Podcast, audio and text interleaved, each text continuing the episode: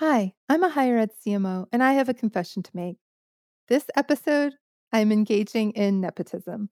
My husband, Dave, happens to also be a higher education marketer who has been working in higher education marketing since 2008. And people often ask me, what is it like to be married to someone who works in the exact same industry that you work in? And honestly, in a lot of ways, it's really great because we can have really great conversations about marketing and marketing higher education with each other pretty much anytime we want, which is kind of like having a colleague all the time. Obviously, pros and cons to that, but we're only going to talk about the pros today. So I hope you enjoy this episode with Dave, where we're going to talk about marketing online programs.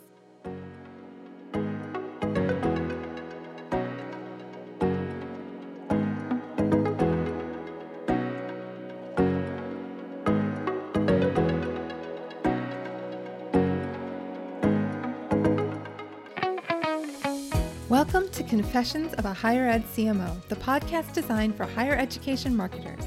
I'm your host, Jaime Hunt, and I am so excited to have this opportunity to share insights and inspiration. With Confessions of a Higher Ed CMO, I'm designing a different kind of podcasting experience.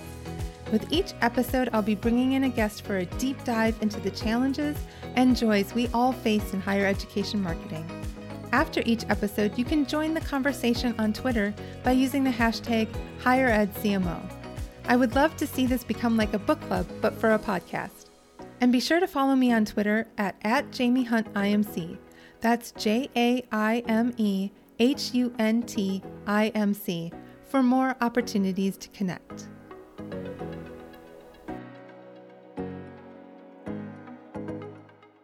I'm super happy to be here today with the poor sap that is married to me, but who also happens to be a higher ed marketer and has been for a long time. Dave, how are you?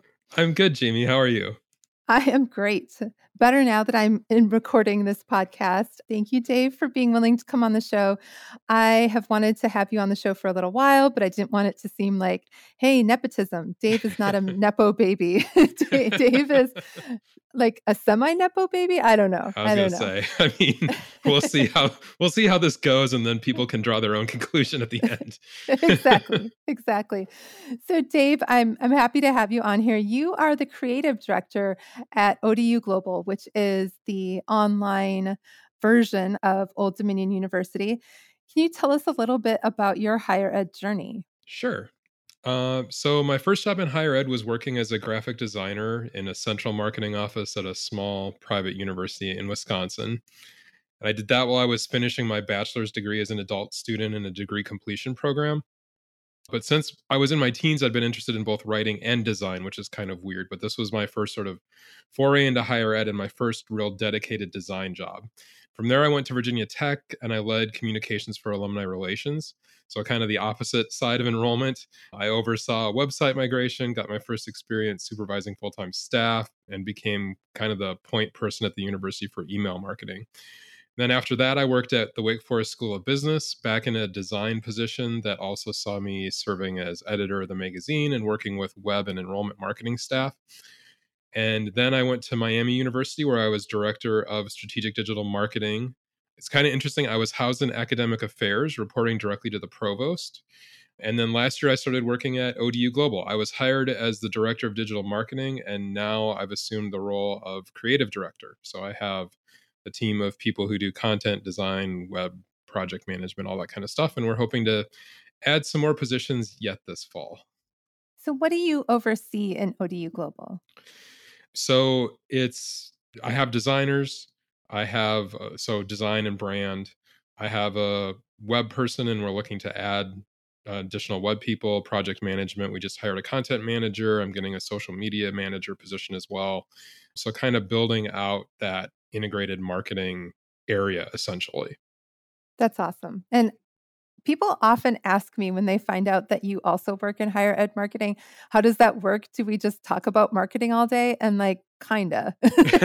that's, that's kind of the case. I mean, it's nice to have somebody who's interested in the same types of things that I'm interested in it is. at home. It is. I think it's challenging sometimes because we both know the same people. We both know similar situations, although we are, I think that we're not quite as in the same circles quite as much with the situation at Old Dominion right now. At Miami, it felt like we were a little more closely connected and with, you know, being in a lot more meetings together and things like that. So it's a little more separated here. But it's hard to not talk about work when you're both in the same field when you get home at the end of the day. And yeah, um, for sure. Well, what he's not telling you is that when we were at Miami, his office was what, like 20 feet from my office. So yeah, sort of, yeah. yeah, like we were, we worked very close together and we're in meetings together almost every week. And I think we've only been in like maybe one meeting together here at Old Dominion. So in your past couple of roles, you have been marketing online programs. But before that, when you were at Wake Forest, um, you marketed more on campus programs. And I'm guessing that there's big differences between the two. How do you approach marketing online programs differently from on campus programs? Yeah, the, the online space is certainly competitive and expensive.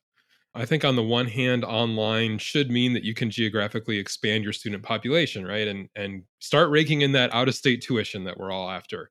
But now you're also competing with every other university trying to do the same thing. And many universities are primarily regional draws, even though they tend to think of themselves as as being bigger than that. You know, you get two students from California and suddenly think that you're a national university, and that may not be the case when you're looking at your actual brand reputation. And then once you go online, there's these behemoths in the space to have to worry about, you know, Western Governors and Purdue Global and SH, NSNHU and all those. So I think it's important to also not lose sight of your home market.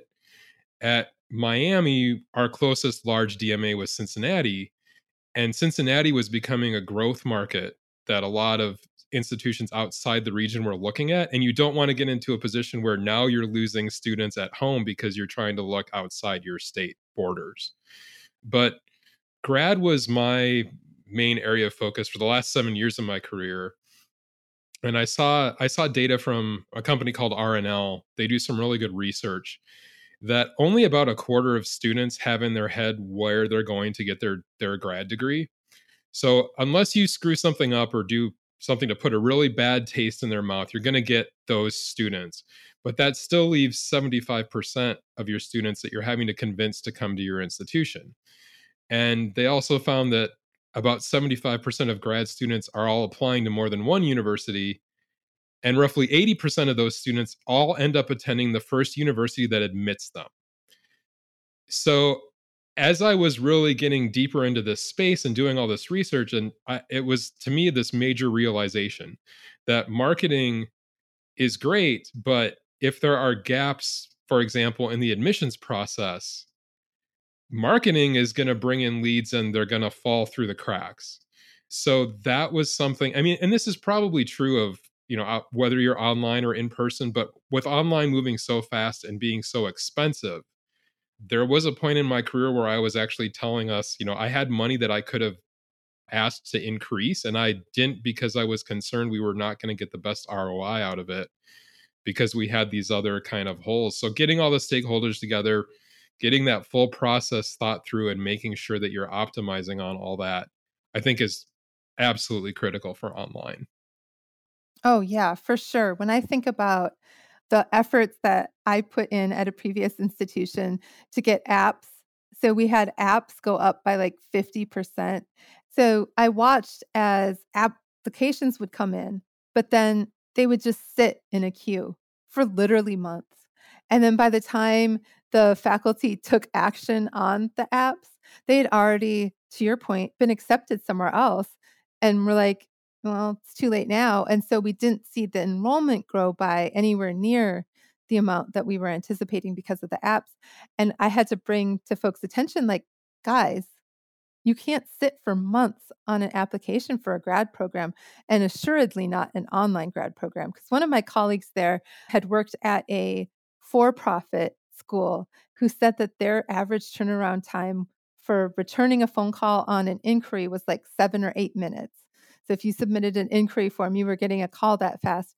And application acceptance was like less than an hour. From the time you submitted an app, you were getting an acceptance.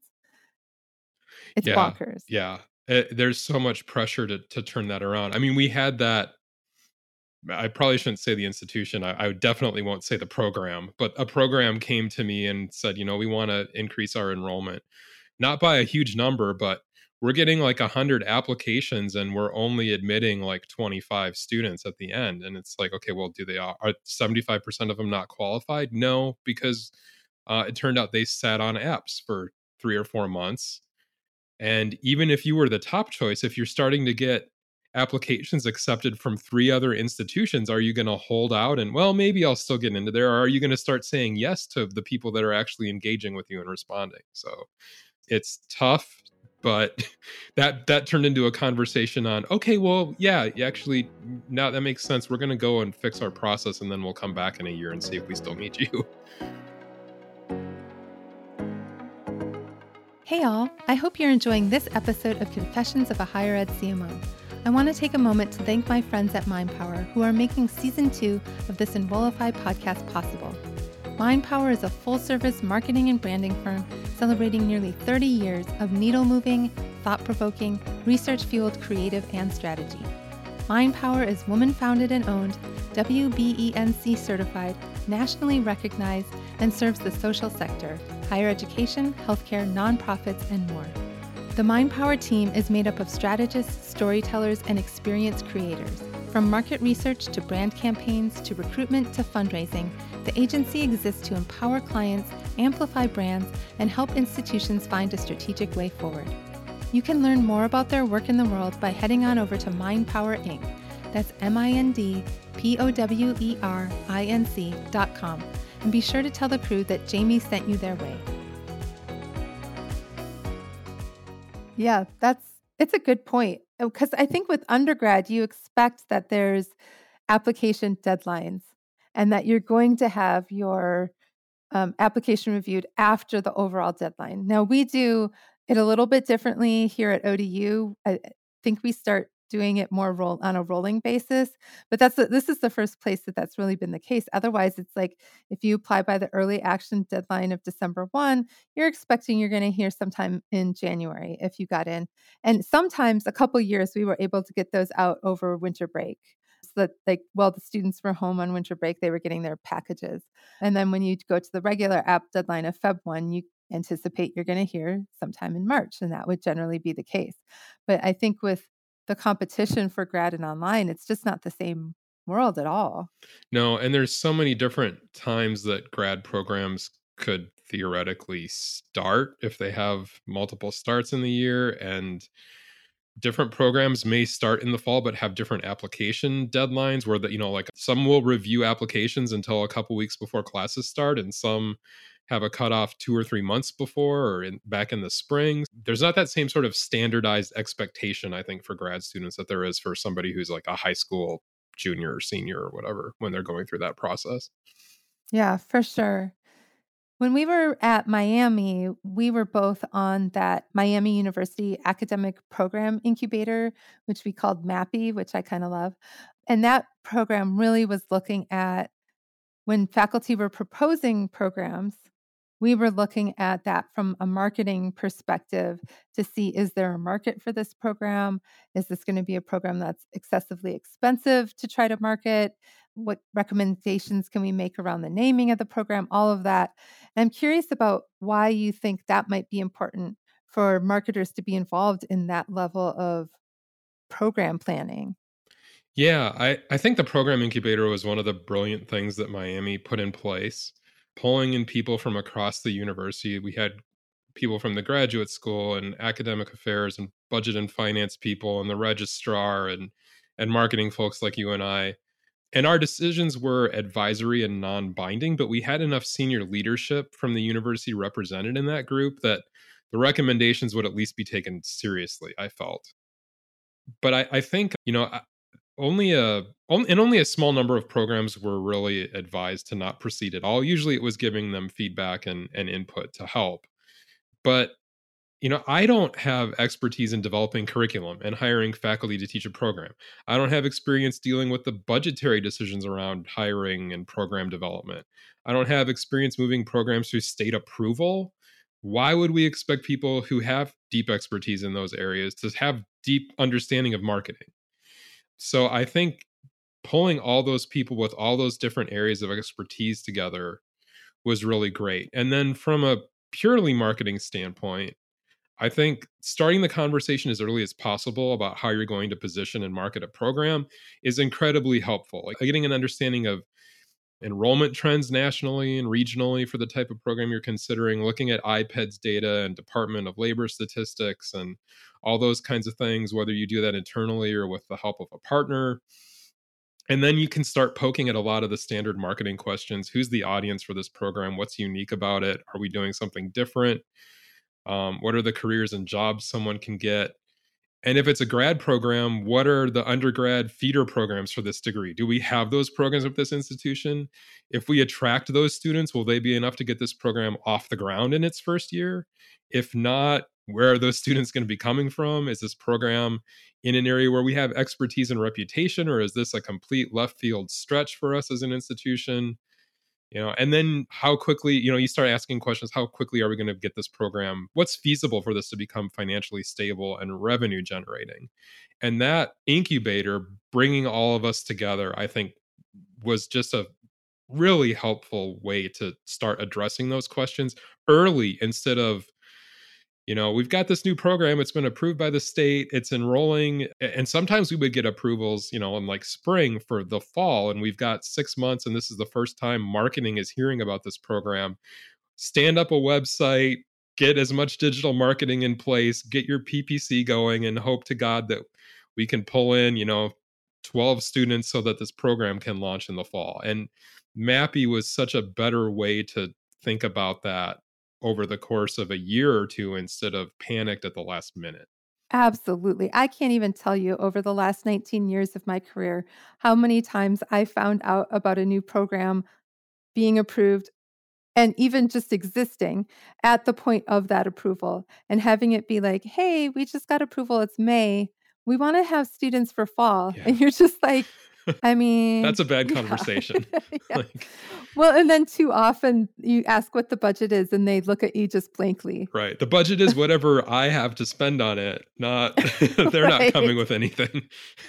right. I just, I, it blows my mind how often that gets left off the table. And I think MAPI was sort of created due to a number of different things, but among them, I think was me being like, y'all, if you build it that doesn't mean they're going to come if we don't advertise it and if we don't market it because you know they brought up all these programs before we arrived and there weren't really any budgets to market and it was like well we hired dave. Like right but dave's not going to go like personally call every prospective student in the country and invite them to apply. Like dave has to have some resources to do that. Yes, it's one-to-one marketing.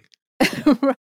So, yeah, I mean, marketing, online programs, graduate programs, all programs, it definitely requires a lot more resources than I think sometimes faculty and deans really think about. But speaking of faculty and deans, online marketing usually involves collaborating with academic departments because you're marketing programs versus with undergrad, you might be marketing just to a broad range of high school sophomores, juniors, seniors, whatever. With online programs, you're doing programmatic marketing. So, how do you approach working with faculty and program leaders, knowing that they might not have a ton of marketing expertise, but they're keenly interested in their program being successful? Yeah, absolutely. When I started at Miami, the first thing the provost had me do was meet with all the deans which if you're in a position to do that i think that can be useful to hear from those senior academic leaders about their vision and concerns and also maybe what their buy what where they have buy-in and where they don't. That can be interesting and instructive some of the reading between the lines things but when you're meeting with the programs i think level setting is a big part of what you have to solve. What resources can you offer and bring to bear? What's going to be outside the scope of what you can provide. I've met with program leaders who are optimistic and excited and just grateful that finally somebody is going to talk to me about how to market my program and they're excited to partner and ready to go. And then I've also had those first program meetings where I don't know these people, but they're already contentious. Like, what is going on? Like, there's some sort of prior history, and I don't know what I'm walking into. Like, they felt like they were promised something in the past and didn't receive it, or they had ideas that weren't listened to or rejected or whatever. And when you go into that, I think having some idea of what you can actually do and being careful about what you promise and then delivering on those things. And that starts to get into just how you build trust and goodwill with anybody in a professional relationship, helping them see that you're on their side, that you value their thoughts and want to partner with them. And really partner with them because they absolutely have knowledge you need. They know the programs, they know the students best. I've worked with a lot of business programs in my career, but I don't have as much expertise with something like engineering. So they're going to know who their student is they're going to know some niche ways to reach those students potentially if there are industry publications and associations and things like that. So, I mean, like anything else, I think it's about building a good partnership, but I have had to diffuse situations sometimes unexpectedly. But the, you know, the goal is like, okay, well, even if this gets off to a rocky start, you know, we're going to stay in communication. We're going to give each other updates. We're going to look at content together. Your voice is going to be heard. Like and and it's really establishing that partnership and then trying to keep communication open throughout the recruitment cycle and then you know doing debriefs at the end and all that kind of stuff i have found and i think based on and some of the experiences you've shared with me in the past i've found that a lot of times program directors have been sort of passed along or they're not nobody paid attention to them when their program was in its infancy or their program's struggling, but their dean is cutting their marketing budget instead of expanding it or fill in the blank here. And a lot of times I think you go into those first meetings as a therapist almost. Yes. Like yes. tell me about your challenges. Tell right. me about the, the needs that haven't been met. And usually you can kind of form a relationship after that. But yeah, could, that could be a lot of times they're dealing with situations where they haven't been given the resources to market their program, but they're told to recruit. And it's difficult to recruit without marketing. Yeah. And again, like just having somebody like they they're passionate about these programs. You know, like if you can get them talking and see that you know get so that you they are seeing you as an, an ally for their for their program and also somebody who's going to actually do something for them and you know again like you don't want to overpromise and and underdeliver you know it's better to do the opposite of those i've had programs where you go in and they know like you should be spending hundreds of thousands of dollars to make this work and i've had programs where it's like you tell them you can spend $5000 on some industry conference where they would love to have a $5000 sponsorship and it's like their eyes light up and it's christmas for them and their program and that's all it takes you know? So it, it depends of course on the program and, and what it is but I think building partnerships and relationships, and like you're saying, allowing that first conversation to be a therapy session if it needs to be is is probably okay. You know. I think that's what uh, like I tend to be a good listener, so I think yeah. that's sort of how many of my meetings are like we scheduled for 45 minutes and an hour and a half later I'm kind of still you know, giving you emotional support for right. all the or being the heard that you, you know. Yeah, they leave like feeling like they've been heard, and it's probably nice as a faculty person who's like normally having to talk to people all day like you know this was the meeting that i had where people actually listened to me and now they're going to help me i mean who doesn't want that you know well i i was thinking as you were talking that marketing programmatically and marketing graduate programs programmatically and undergraduate you're really talking about situations where each one is different. And so you can't have the exact same approach to marketing each one. Is that accurate? Yeah, I think so. I think some of it gets to I mean, I I am a, a believer that ultimately best case scenario, you know, your marketing budget should be tied to revenue and different programs are going to have different revenue capacity and how much money you can spend i mean i think you know everybody looks at ppc when you start talking about digital marketing like that's something that had, tends to have decent roi and you know th- there's kind of the like default list of things but like linkedin is huge for grad like i don't know that you would use it for undergrad unless you're doing like degree completion programs and and going after an adult audience. And then the more niche that program is you know we had like an advanced manufacturing certificate at miami and it was like i don't know anything about this but they had you know industry things and and stuff like that. So it, gis geographic information systems like that was another one where these things that are kind of real technical you're probably not going to go spend a hundred thousand dollars on that program but you might only need to spend five or ten thousand dollars doing some really targeted things versus something like marketing an online mba like buckle up for the dollar signs you know like it's going to be a full court press on everything. So yeah i don't i don't think that you can treat them all exactly the same Let's talk about MBA. You brought up sort of the elephant in the room. I think just about every school has an MBA, right? Yeah. Um, a lot of schools have online MBAs or MBAs designed to attract um, adult learners who have jobs. And marketing MBAs, to me, that's almost like a specialized discipline in a way because of the competition. But how do you approach marketing an MBA, or how have you in the past? I know Wake Forest had an MBA that you were involved with, and Miami did as well. Yeah, and and Wake has done a lot of things since I left that I that I you know I was not a part of. So there's there's only so much that I can speak to there. That they I don't think they had launched the online MBA yet before I left. I think it's hard. You kind of have to have something to identify and hang your hat on.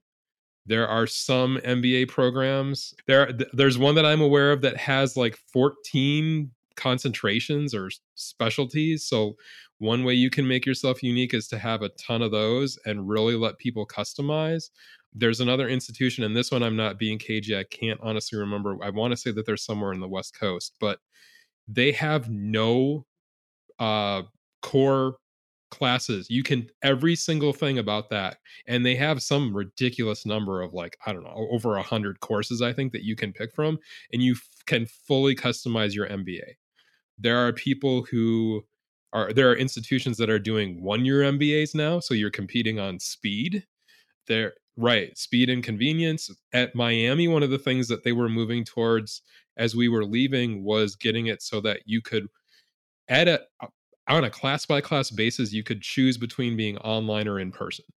So if you wanted to be online, but you were really worried about that accounting class, you could do that in person if you wanted to, and you were, you know, able to get to the place where that was physically held. So I think it's hard if you don't have something to compete on if you don't like corporate partnerships become a big deal with business programs and MBA, you know, having industry partners that can potentially, you know, they have big companies that have tuition reimbursements for their students can start to feed your MBA program. And all these numbers, I mean, a 5 10 students maybe is all you're getting, but 5 10 students is a significant thing to start to be able to kind of count on for any program. So yeah, I, I think it's it's really hard if you can't point to why somebody would do the program with you. There's going to be that student who only cares about rankings and if you're not a nationally ranked university they're you're they're not going to be your student. So that's going to pull people right out. Not every institution is going to be able to compete on price, but some can. So if that's you, that's great. If you're a middle of the road MBA with nothing special about it, nothing to tout, you know you're going to get that 25% of people who for some reason have affinity for you got your uh, their undergrad degree with you and want to continue. You're close they know you whatever but i think it's hard to really really grow and have wide scale like massive growth if you're not doing something interesting and innovative that you can really hang a hat on in that space. That's so true in my experience. When I was at Winston-Salem State, we had an MBA that was offered nights, and it was basically you took class two nights a week for two years and you got an MBA. So we marketed it as two nights, two years, one MBA. But we also played heavily into the fact that in the 30 mile radius or whatever that that a working adult might be we were by far the least expensive MBA at Wake, Wake Forest where you were was right down the road and we were very boldly being like yeah theirs costs $100000 ours costs 16 even unc greensboro was much higher than us we added in UNC Chapel Hill's executive MBA, which I think is around $100,000. But you mentioned like five or 10 students, maybe not seeming like a bunch, but if your MBA is a hundred thousand dollars. That's that's a lot of money. Five students is a half a million dollars. Ten is a million. On the flip side of that, if you miss your goal by five or ten students, you're missing with real money too. It's just such a competitive space. Yeah, um, and I think I mean the people who are expensive I mean, most of the people who are expensive in the space have some kind of national rankings. A big part of the MBA is the network that you can build by doing that MBA. So, you know, Winston-Salem State can compete on the price and win on the price, hands down. Wake can say, yeah, we're more expensive, but you will get you know these amazing industry opportunities and we have national recruiters coming to our programs and and all these kinds of things so there, i mean there's space for all of those but those are two examples that they have positioned themselves i think the problem is if you haven't done any positioning work on any program but on the mba man it's really hard to say we're going to spend money marketing this and we don't have a clear position for that program in the market yeah, you just had the keyword right there, positioning. Like that's when when you meet with the program directors and you're asking them what makes you distinct and they start to rattle off things that every MBA has. It's like that's not that's not a distinction. Our faculty care and right. we value our students and yeah. Right you get an excellent education yeah. from a dedicated faculty in a caring environment. Please tell me what school is going to be like. You get a half-ass education. Right, right. We don't care about students here. right. From faculty who just don't care about right. you. Faculty, washed out faculty who stopped caring 20 years ago. right. Yeah. Like the bar needs to be a little higher than the faculty care about their job. Like, yeah. yeah. Yeah, for sure. Well, and as long as we're talking about the MBA, I think this probably applies to a lot of um, programs as well, but there's a decision making process that isn't, I decided today I'm going to go back to school and tomorrow I'm applying and Thursday or whatever I'm enrolling and starting classes. I mean, that does happen, but I don't think that's the norm. I think the norm is probably a much longer decision making process. How do you nurture the leads that you get over time and guide them through that whole journey for online programs? Yeah, that's a good question. And you're right. Uh, a couple years ago, LinkedIn reported that the average grad student spends over 500 days considering their options before applying to grad school. And 70% of prospective grad schools who are not properly nurtured choose a different institution. So there is pressure to do that. And I mean, I would love to hear the easy answers and the silver bullets. It ultimately comes down to having to do a lot of work on a lot of things. Content marketing can play a big role, establishing extended drip campaigns and figuring out what the process is when somebody fills out an RFI. How long do you chase them? At what frequency? With what channels? Using what messages? Can you offer virtual info sessions? Do you have do you have the internal staff or an external partner that allows you to be as responsive as those prospective students are going to expect? And what's the right level of aggressive for them and for your institution? Some institute online institutions will actually start to fill out an application for a prospective student if they get them talking on the phone.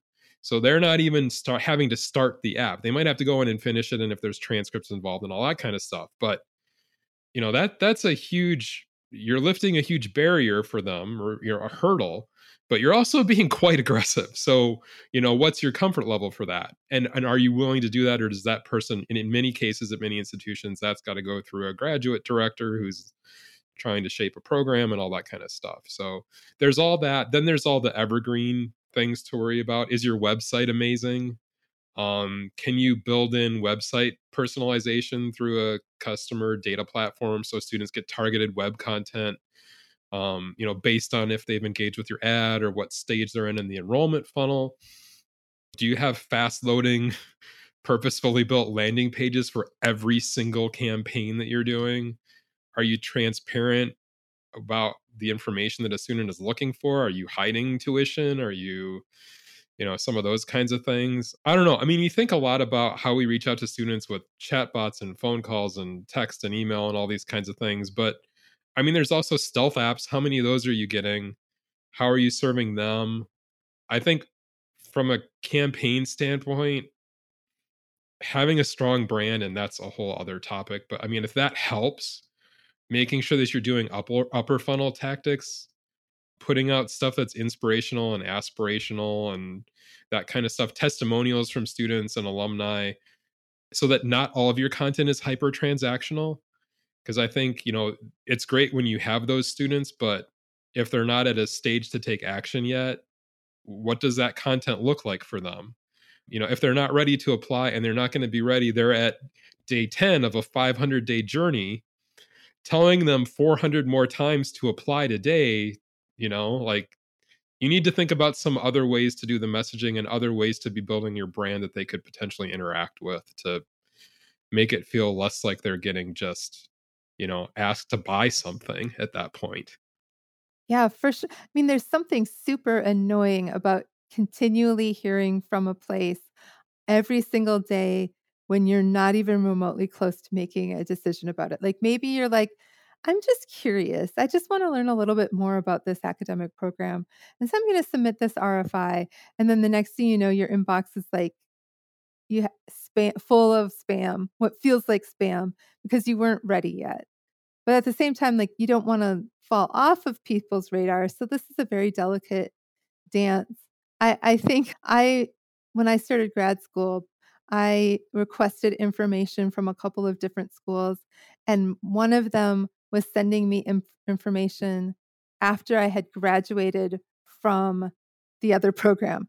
And it took me two and a half years to get my master's degree. So I finally emailed them was like, I actually earned my master's degree somewhere else. You can probably stop emailing me. But it was, you know, it wasn't every day after the first probably 500 days. But once we hit like day, you know, 700, they started sending them every 10 days or something. But well, I, yeah, I've I've seen situations where in lieu of having the content marketing in place, and the sophisticated, the more sophisticated, the even slightly sophisticated drip campaigns, what's happening is every 10 days, the institution is just resending the exact same email. And that the the com plan is that happens for like a hundred days and then we stop. And you know, and so I mean at least at least they had a stop. It sounds like that institution didn't even have a stop built in. It was just like, nope, until as long as this email address is in existence, we will be counting you as a lead. Poor Google is like, this woman's inbox is just emails from, and I don't want to say the name of the school because no. I actually have a friend that works there. Oh no. Now, I, I I didn't know him before, you know, back when this was happening, but I don't want to like call out his school. But I wonder how many Google inboxes and Yahoo inboxes and whatever are like halfway full with just emails from universities. Well, that promote. I mean, I I use Gmail for my personal email, and I have the promotion section turned on largely for reasons like that. You know, you you do business once, or you ask for information once on whatever it is, and and now suddenly you're going to get forever spammed unless you remember to tell them please stop, and that's a hassle too. I sign up for like, oh, this newsletter, it's going to be great. And then I open like once a year the newsletter. My inbox is full of them. But talking about tactics, you know, we've talked a little bit about like drip campaigns and all of that. You know, do you, how do you do like the digital marketing piece? I know you talked about PPC, but are you also doing, you know, other tactics in the digital space for online programs? Yeah, I mean digital mar yeah, I mean digital marketing is is a broad topic. PPC is kind of the low one of the lowest hanging fruits, getting keywords and, and all that kind of stuff. I mean SEO is a big part of that. I think I'm very interested to see what's happening or what's going to happen with SEO with now that we have all this generative AI stuff happening and Google is looking at completely changing its search interface and search results. There's a Google Search Labs that's um, available now that you can access that shows you what it's going to look like, where it's you're Googling something and it's instead of giving you links to things, it's giving you actual answers in the search pane. And there are still links. And, and it's funny because Google is trying to tell you that, you know, we're still serving ads. People are still going to click on things, but we're also giving them a lot of content front and center. So SEO is a big part of the puzzle. I mean, social You know, Facebook and Instagram are still things. TikTok is you know that whole legality and whether or not you can use it from state to state and federally and all that kind of stuff. So tiktok is not something i've ever done anything with. Every time i've gotten close to the cusp some you know the state that i'm in makes some sort of rule and everybody gets gun shy and we stop. But facebook and instagram are still things. Linkedin is a huge thing and there's different ways to use linkedin. There's InMail and there's sponsored content and there's some other things that they've got. And from program to program some of these things you know there's some of these things are going to be effective and not. And so monitoring all of that you know there's the display ads you know the, the little banner ads that you can click on and things like that. And it's been interesting. I think i think it probably speaks to the need to have a lot of these tactics when you have the budget to do multiple tactics because like at Miami we were watching I mean, I we watch it now too at ODU but from month to month different things will outperform you know differently based on program based on you know seemingly randomness you know like this month LinkedIn won and last month Facebook would gave us the most leads that converted and and it's hard to see patterns. I think if you see stuff that never converts, you know, every once in a while there's stuff like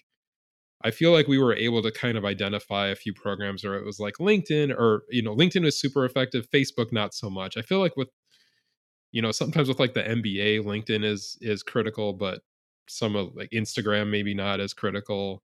So yeah, I mean there again, it kind of gets to what we were talking about. Like there's not a one size fits all, but I think you have to consider all those different channels as your budget allows you to.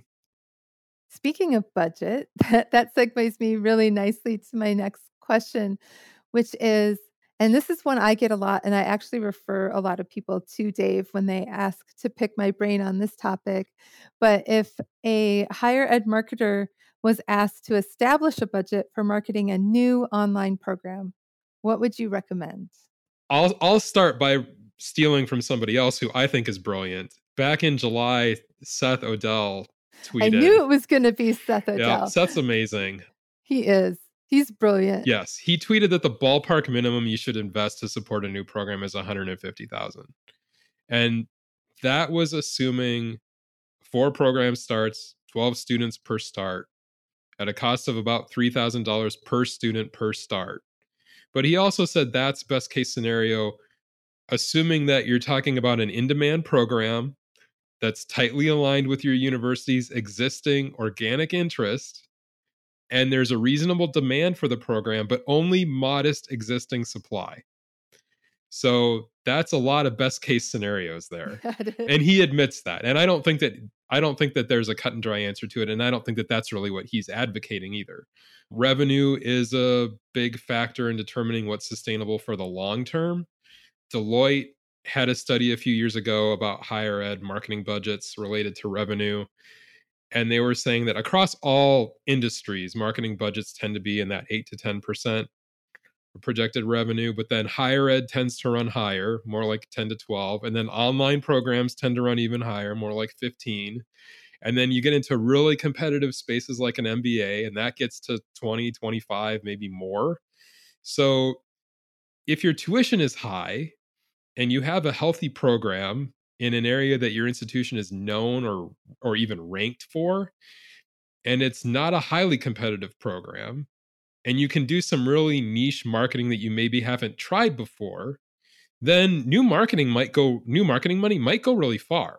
But that's an awful lot of ifs which which i think does kind of get to that and that kind of circles back to to MAPI a little bit too. I mean, I I had a a conversation with the provost once where I was like, I mean, basically, you know, he's like, we're you're saying that we basically have to have a six figure budget to launch a program, and it's like, well, it depends on somewhat it depends on what that program is, but essentially as a default position, yeah, kind of. I mean, a certificate, you know, less, you know, a a program that but that's i mean that's the other thing too is like what kind of programs are you launching you shouldn't be launching a program if it's going to be a struggle to even get 10 students right so that gets into all the market research and the positioning the program and all that kind of stuff too to make sure that you're not launching something that is not going to ever really get off the ground. There's so much there's so many things to figure out, you know, like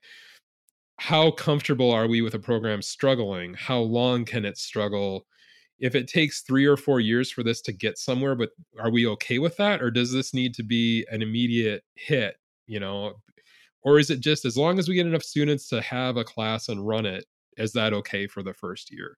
There's there's so much to have to figure out. And then again, like your revenue, if you're at a if you're at an expensive institution, you know, like you should be able to spend a hundred thousand dollars on a grad program that has serious potential to bring in some enrollment and thus revenue for the institution. But I've also read and and heard that for grad programs, you really should be planning your first year to be in the red just on marketing alone. Don't expect like mar- whatever money you could have made the first year is going should be eaten up by marketing to get it established. That is that's might be the takeaway for this episode is that I, and I want to double down on talking about how great Seth is.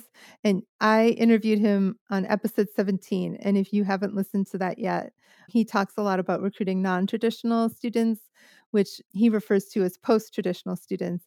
And it's sort of a different take on the enrollment cliff. And it's excellent content. He is brilliant and has been very generous with his time with me in the past. So kudos to, to Seth Odell.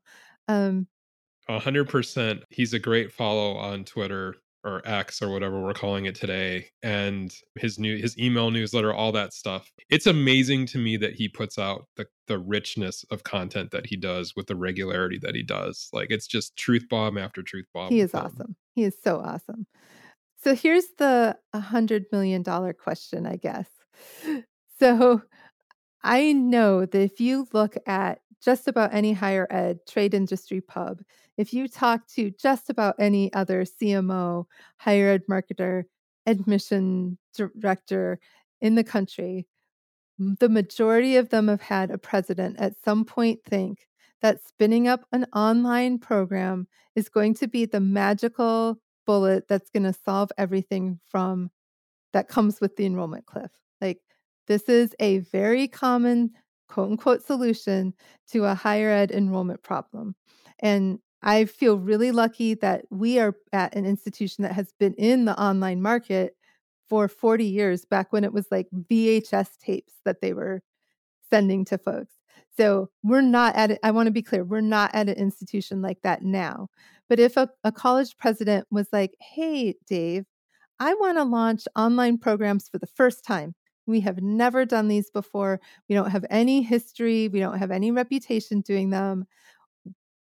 What would you tell her in that situation? I mean, the easy joke is to say don't and then right. and then play the clip of Michael from the office screaming no, no over and over again.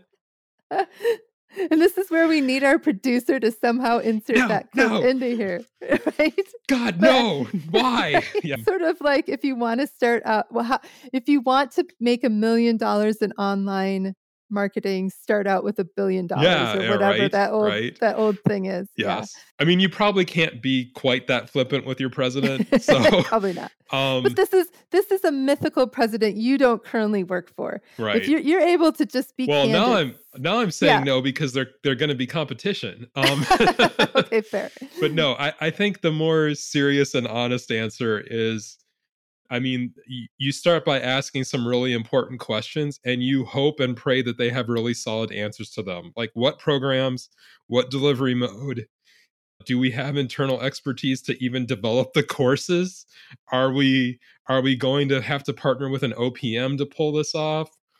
How soon? When is the first start? What are the actual enrollment goals for this? I mean, there's there's so many questions that that would would spurn and and you would hope that you would pull together people like we had at at on that MAPI uh uh body at miami to because that's it it's not just a marketing question it's it's course development and admissions and and and and and and.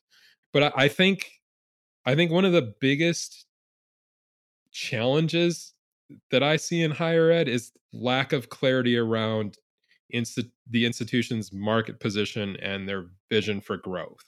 And like the answer is often, and again, I'll be quick to say this has not been true at, at this is not true at, at ODU and I'm not thinking of any institutions that I've worked at in the past when I say this. Important disclaimer. So you still have references. Yes, I still need for... references at the end of this podcast.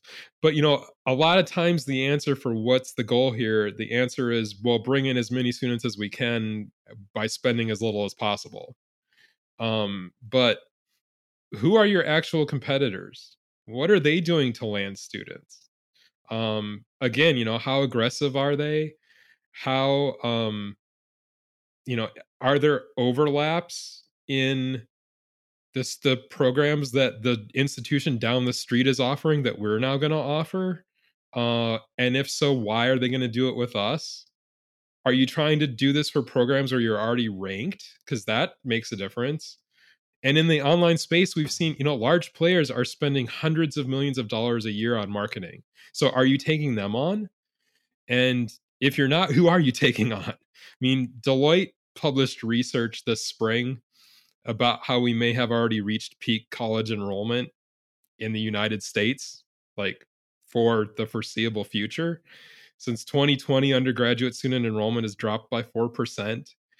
And I, it's interesting, like reading this study, when, when institutions were dealing with a population dip caused by Gen X being a small generation in the 80s, the enrollment gains were driven by women going to college in higher numbers than ever before. But that has happened and has been solved and now we have you know a, a, shortage of men going to college. But the underrepresented groups in higher education now are students of color and low income students and they're much more likely to not start college or if they do start to drop out. So in the face of all this just declaring that your institution's enrollment is going to grow 10% by going online without having some very specific ideas for how to make that happen is incredibly optimistic because you know we're reaching a point where any overall growth at an institution may be starting to buck trend lines which is frightening and and a massive adjustment i think for higher ed when historically we've always been thought you know like we know we're going to at least be stable and there's probably at least some modest level of growth that you can expect. But and, so grad programs for a while became the thing that a lot of higher ed started focusing on to combat it's going to combat the enrollment cliff. It's by extension also going to have at least some of those some of those degrees that don't really require work experience they're they're going to have that cliff too it's just going to be 4 years later. But that's become so crowded and competitive and now adult students are the next hot focus.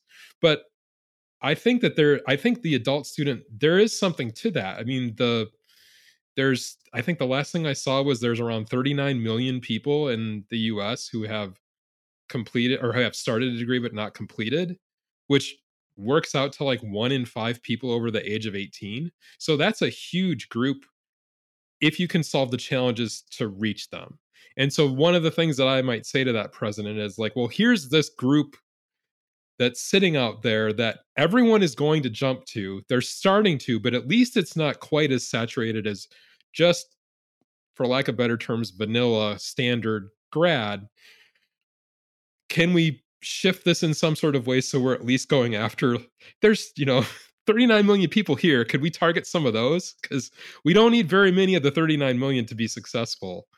So I, that would be kind of, I guess, what I would say to try to provide some not you know again jokingly just don't do it but um we're probably going to do it so we need to be really intentional and thoughtful and have a plan and make sure that we're resourced and all those things or else we should not really try. I mean because you can waste a lot of money and a lot of time and a lot of effort if it's going to be something that you ultimately bail on or if you don't have the stomach for the messy getting it off the ground phase and you know i mean everything usually has that sort of awkward frustrating it's wobbling a little bit. Yeah well it's like there's a little bit of wobble before the before you get up to highway speed you know? Like do you do you have the appetite as an institution to do that? Or if you're just going to dabble in in one sort of small way maybe you maybe there's something. If you have some sort of program where you know there's pent up demand for it and you know you'd get people I think the problem with grad or the challenge with grad is if you haven't offered online before and you start offering online, I think you have to expect that you're going to start cannibalizing yourself some too. Yeah. Yeah.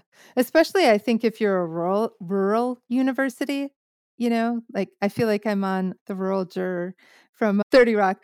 If you're a rural university, you have some of the challenge of like, oh, well, I can do this online instead of having to make the commute to that campus or whatever.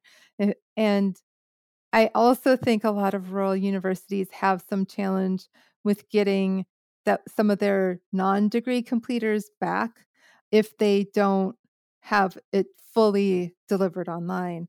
I have so many ideas for how to get those returners back that I've been talking with admission on my campus about some tactics that we could do that basically I've been for the past like 15 years just begging a university leader to listen to me on this. And so, if you are a college president listening and you want to listen to me on this, I mean, I think we're actually going to do some of these things here. There was a lot of great receptivity to them here, but you know, there's a lot you can do just with the pool of people who dropped out of your school. Like those are people who already have an affinity for you. You have all their information. You don't need to request their transcripts because you have it you know, I, I think if you're looking at folks that maybe have a $500 hold on their account for some sort of unpaid bill, and why are you not either waiving that or fundraising to get someone who gives dollars that allow you to waive that so that you can get somebody back? And it has the double benefit of now you have another enrollment, but you also have another graduate from your your graduation rates you know i mean it's not your if you're trying to capture somebody in that six years to get within that six year graduation rate you, you have to act pretty fast but you know there's opportunity there and i just think that not enough schools are capitalizing on the non-completers.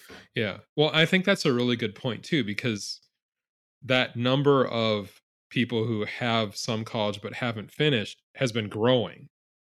And even by starting with identifying some ways that you can reduce that happening at your institution you know like you're saying like if there's some sort of compared to the cost of tuition compared to the hit to your student completion rate all those all those things if there's a way for you to forgive a few hundred bucks for somebody and that means they're going to go on to graduate i mean let them finish at your institution instead of 10 years from now finishing somewhere else and having a you know Western governors or whatever. Right, right, exactly.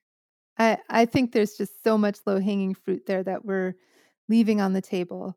I think I'm mixing all kinds of metaphors there, but you know what I mean. There's fruit, there was a table. right. Well, Dave, this has been a great conversation to our listeners, this is sort of what like hanging out with us on a walk in the evening is like. we end up talking about higher ed marketing and getting on our respective soapboxes about it. So I don't usually have notes when we go for walks, but I did have some notes today. But right, maybe I should. right. I don't prep you for the kind of crazy questions I asked. At least they're all normal today. I didn't ask you like, hey, why do you think squirrels have white bellies or something equally ridiculous? Which I, at one point I kept a log of the crazy questions I asked Dave while I was like barely, just barely falling asleep. Um, but yeah, so it's been great having you on the show Thanks. and having you talk through some of your thoughts on this. If people want to pick your brain, where can they find you? I have become increasingly a social media hermit, but I am I am on LinkedIn. I'm David Hunt on LinkedIn and I'm at ODU Global Old Dominion University. So among the many David Hunts, that's the best way to find me. And I'm always happy to reach out and have a chat or, you know, text or or hop on a call even. I've done that for some some colleagues and and new friends. It's nice to share information and help each other out. And um higher ed is such a big thing that uh, there's so many pieces to solve that you know I've benefited from others sharing expertise. So I'm happy to do the same when I can. I was chatting with our friend Jamie Ceman, who's at Chapman University and who appeared on episode five of this podcast. And you should not read anything into the fact that Jamie got on this podcast before you did, Dave. Um, you know, Well, again, Nepo baby. I feel like you had to wait till you were like several dozen episodes in before you hauled me out. I had to wait to have Jamie Ceman on until episode five so people didn't think I was doing like Jamie nepotism. Like, I, I only interview Jamies. But, anyways, she and I were talking about how whenever somebody from the industry reaches out to us to, to pick our brains or to have a chat or to ask us to do something, we're always responsive because that's what we would like to see, you know, for us, but it's also helping the profession as a whole. So I think that's really important. And so, with that said, you can find me. I'm still on X, though using it way less. I'm just really struggling with giving it up because I've built such a great community there. But you can find me there, Jaime Hunt IMC, J A I M E H U N T I M C. Find me on LinkedIn, same spelling of Jaime. And you can also, of course, find me on my website, the Higher Ed CMO. Um, Enrollify has all kinds of you know places where I am. So look forward to seeing you there. And as always, you can use the hashtag Higher Ed CMO to have some conversation about this episode.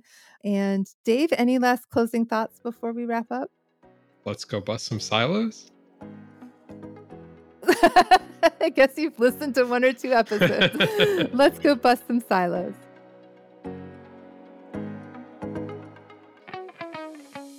Hey, all, Zach here from Enrollify. I hope you enjoyed this episode of Confessions of a Higher Ed CMO with Jaime Hunt. If you like this episode, do us a huge favor and hit that follow and subscribe button below. Furthermore, if you've got just two minutes to spare, we would greatly appreciate you leaving a rating and a review of this show on Apple Podcasts. Our podcast network is growing by the month, and we've got a plethora of marketing, admissions, and higher ed technology shows that are jam packed with stories, ideas, and frameworks that are all designed to empower you to become a better higher ed professional. But Enrollify is far more than just a podcast network. Enrollify is where higher ed comes to learn new marketing skills, discover new products and services, and find their next job. We're a growing learning community of 4,000 members, and we'd love to welcome you into the fold.